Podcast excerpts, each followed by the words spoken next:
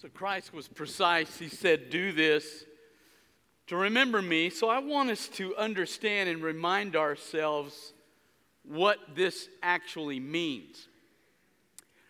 When you go to uh, the book of Genesis, and you have Adam and Eve, pristine community, great relationship with each other, everything's good. God has told them that they can have anything they want except one tree. Now, if you're Adam and Eve, and he tells you that if you eat from that tree, the day you eat from that tree, you will die. It's got to be, I don't know that I'd walk by it much. I, I wouldn't glance at it. I'd steer clear of it. I would feel an aversion to the tree. That would be my emotional response. I'd go around it. I wouldn't look at it. I wouldn't pay attention to it. I would be adverse to it.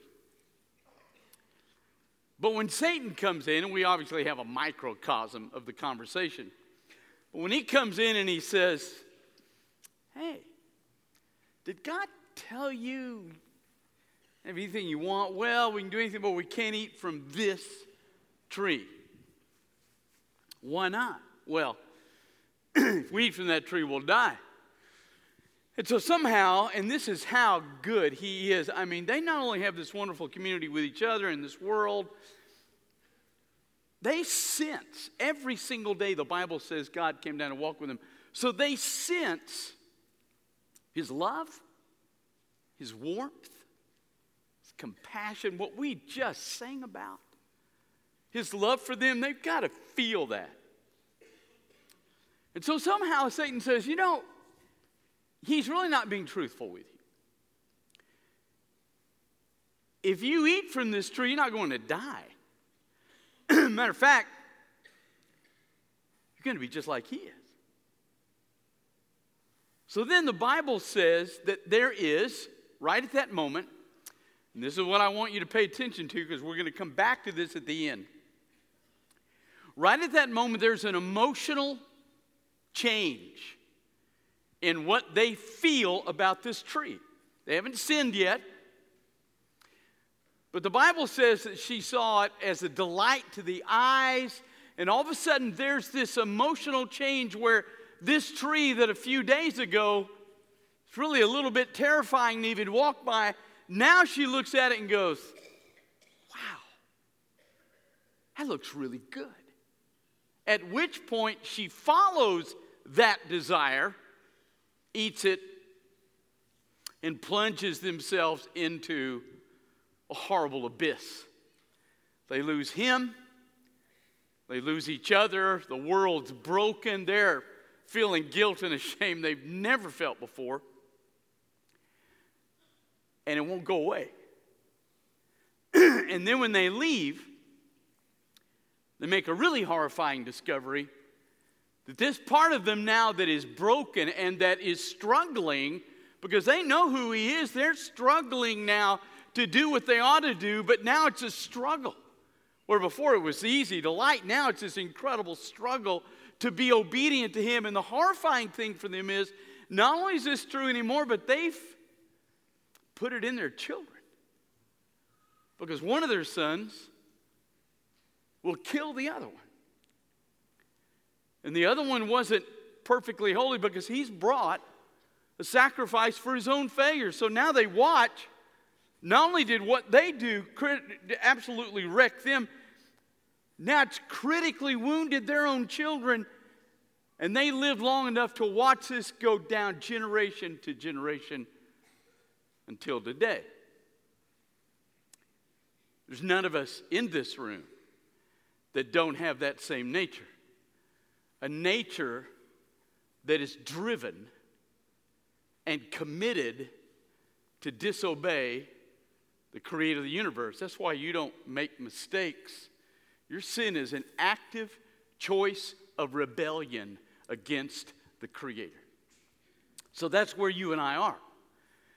As a result of that, we struggle and we cannot stop our sin. That's why Bible wrote two thousand years ago, all have sinned and come short of the glory of God. It's still true. It is going to be true tomorrow until the day Jesus comes back.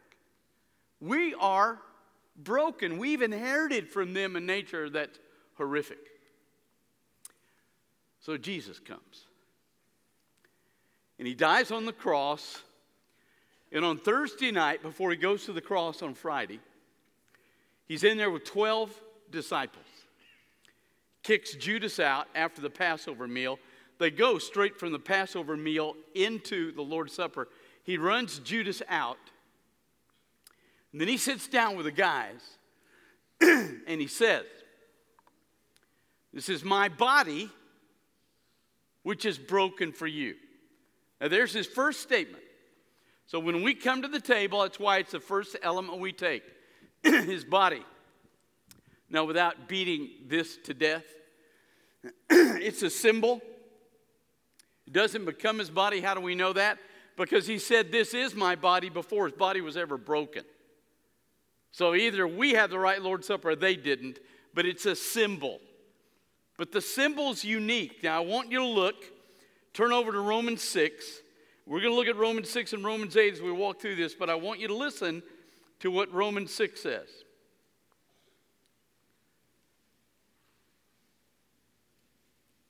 We're going to look at six six.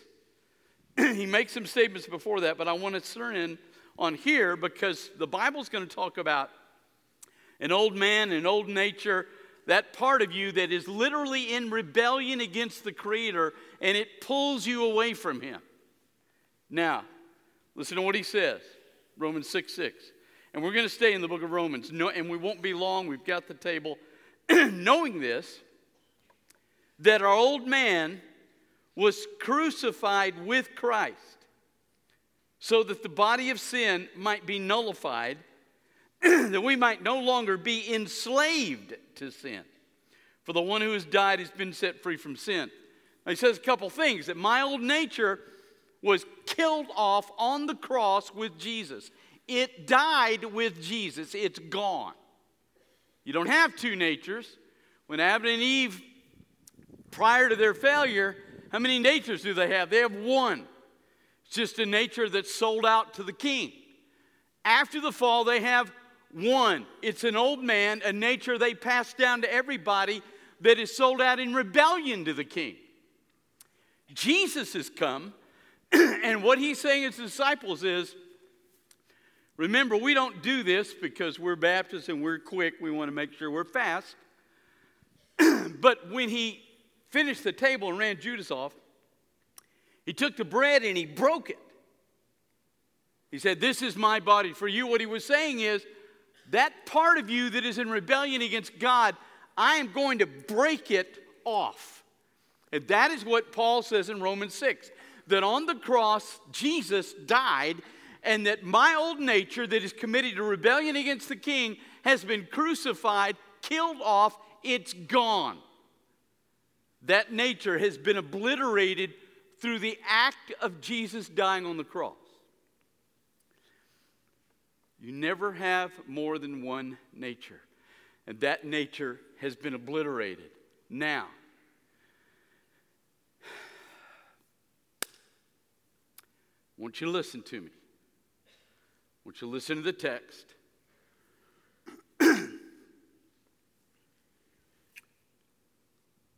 We put the cross up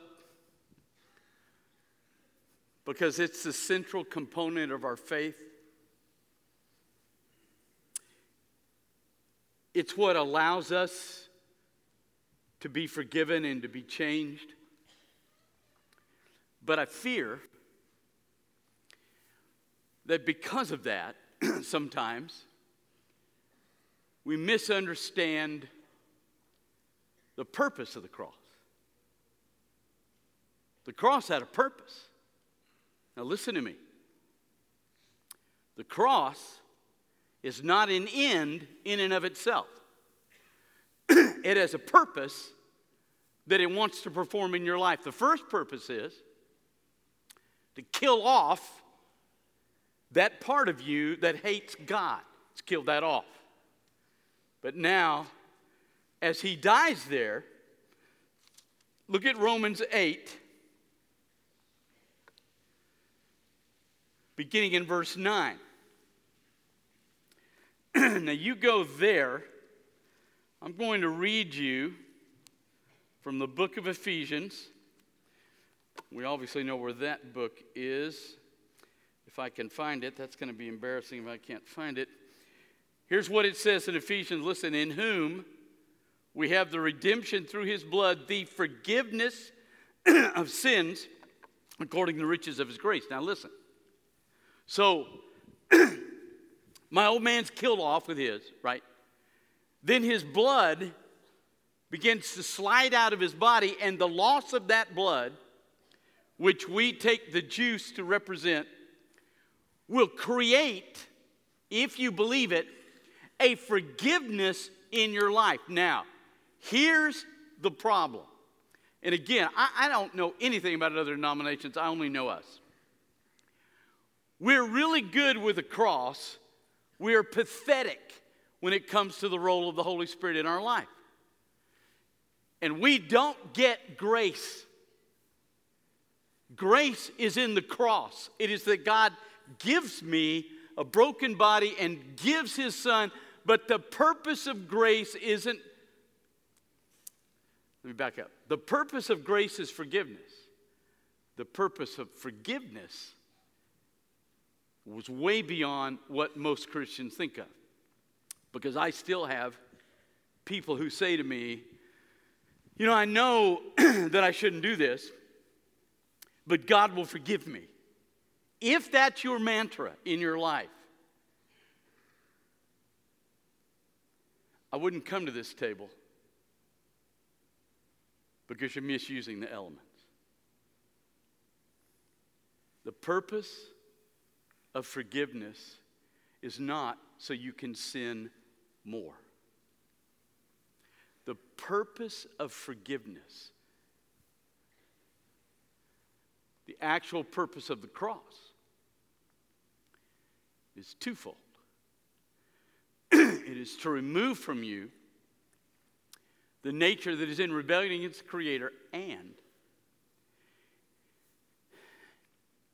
it is to clean you up so well that you're completely forgiven, and the righteousness of Jesus is popped into your account, and because of those two truths, you are clean enough.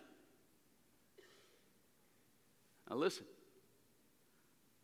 For the purpose of the cross to occur, which is that the Holy Spirit of God, third person of the Trinity, will come and live in your life literally. That's the purpose of the cross. It's not for you to walk around and say, wow, I'm forgiven. No, it's to walk around and say, wow, the Holy Spirit lives inside me and has altered from inside out who and what I am. Look in Romans eight, verse nine. You are not in the flesh, but in the Spirit, if indeed the Spirit of God dwells in you. But if you do not have the Spirit of Christ, you don't belong to him. There's no such thing. Baptism in the Spirit occurs the minute you put your faith in what the Holy Spirit tells you about the blood of Jesus Christ. Holy Spirit baptizes you. He comes in you. He settles in. He's there permanently. So he's locked in, and he sits down, and now he's in your life. And if he's not there, you're a church member, but you're not a Christian. So he has to be in there. If he's in there, look at this. Verse eleven, uh, verse twelve, so therefore, brothers, we are obligated not to the flesh to live according to the flesh. Live according to the flesh, or about to die. But if by the Spirit you put to death the deeds of the body, you shall live. So I have this great ability. And then listen to Galatians five sixteen. But I'm telling you, you continually walk in the Spirit, and it is absolutely impossible for you to complete the lust of the flesh. The Holy Spirit I have the power now. I have two things that have happened to me. Number one, that part of me that hates God's gone, so I'm good. I cannot be controlled from the inside anymore by Satan. That part has been broken off, so he can't do that anymore. I'm, in essence, back to the pre-fall of Adam and Eve. Then I have the Holy Spirit in me who gives me the power to say no to whatever Satan might be enticing me to do. Now, then look at this.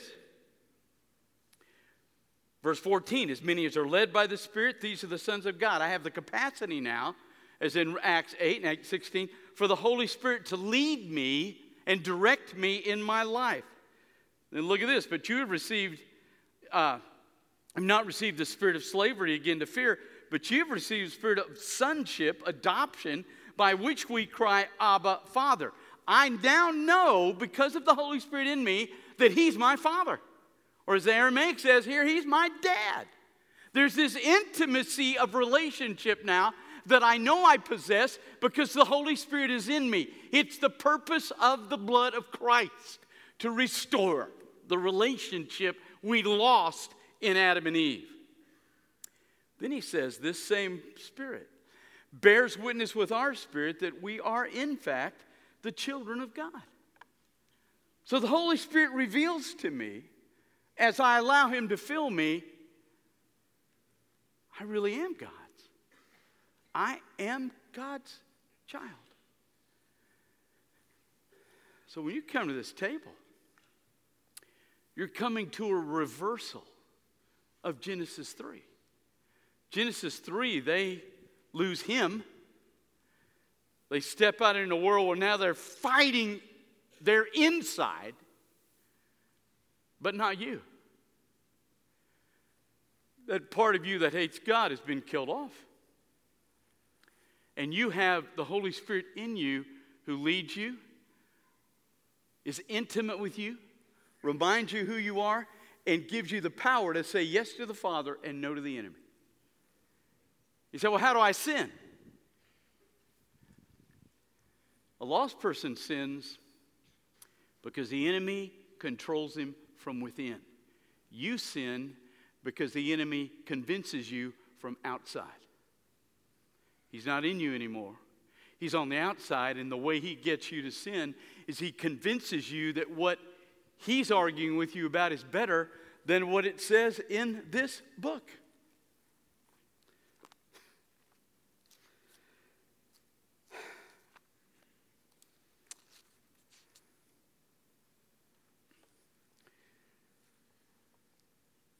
If you can allow this to etch itself on your soul. The Jews had a thing called a phylactery. If you go to Israel, you'll see them with little leather tongs in a box here. That box holds scripture verses. The phylactery was, even without the box, they would etch a life verse on the leather. John ten ten is the best life verse you can etch on that leather. Listen to this. The thief doesn't come except that he might steal, kill, and destroy. I have come that men might have life and have it abundantly. Here. You want an abundant life here? I've got a real simple answer. You do what Jesus says to do. You listen to that jerk, he'll undo and unravel and destroy your life, even though you don't have to yield to him. You've got the power not to yield to him. And yet we do it. Why? How? Because he convinces us that God is stupid and he is smart. That is the absolute argument that he will use. And we buy it. Because he talked Adam and Eve out of a personal relationship with God. He took a third of heaven with him. He probably kept hundreds and thousands in hell. Um, when Jesus came and preached, I'm telling you, he is gifted. And so what you have to do is say to yourself, I'm going to believe whatever this says, and I have the power and the capacity to do that. And I'm going to believe whatever this says to protect my own life so that I can give glory to him and not let the enemy mess me up. I am bone weary with watching people's marriages crumble when they do not have to. Do you know why Christian men have an affair? It's actually embarrassing. You know why you have an affair? I mean, to me, a lost guy's got an excuse. He can't control who he is. So I get the affair. But as a brother in Christ, that part of you that's in rebellion against the King is gone. You have inside you the power of the Holy Spirit, so you can say, no, the only reason you have an affair is because the enemy comes to you and says, you know what? This woman is better for you than your wife, and when you believe that and you make that is your choice, not Satan's control. He can't control you anymore. So a lost person, I feel some sympathy for, because they have an excuse. But gentlemen, you and I don't have any excuse. That part of us that is in rebellion is gone, and the Holy Spirit indwells us and fills us. I don't have to disobey my King. So, we come to this table today. I want you to go home today and read Genesis one, two, and three. And understand that what happened in Genesis three is no longer true for your life. You're now back in Genesis one and two. You don't have to do what that jerk says.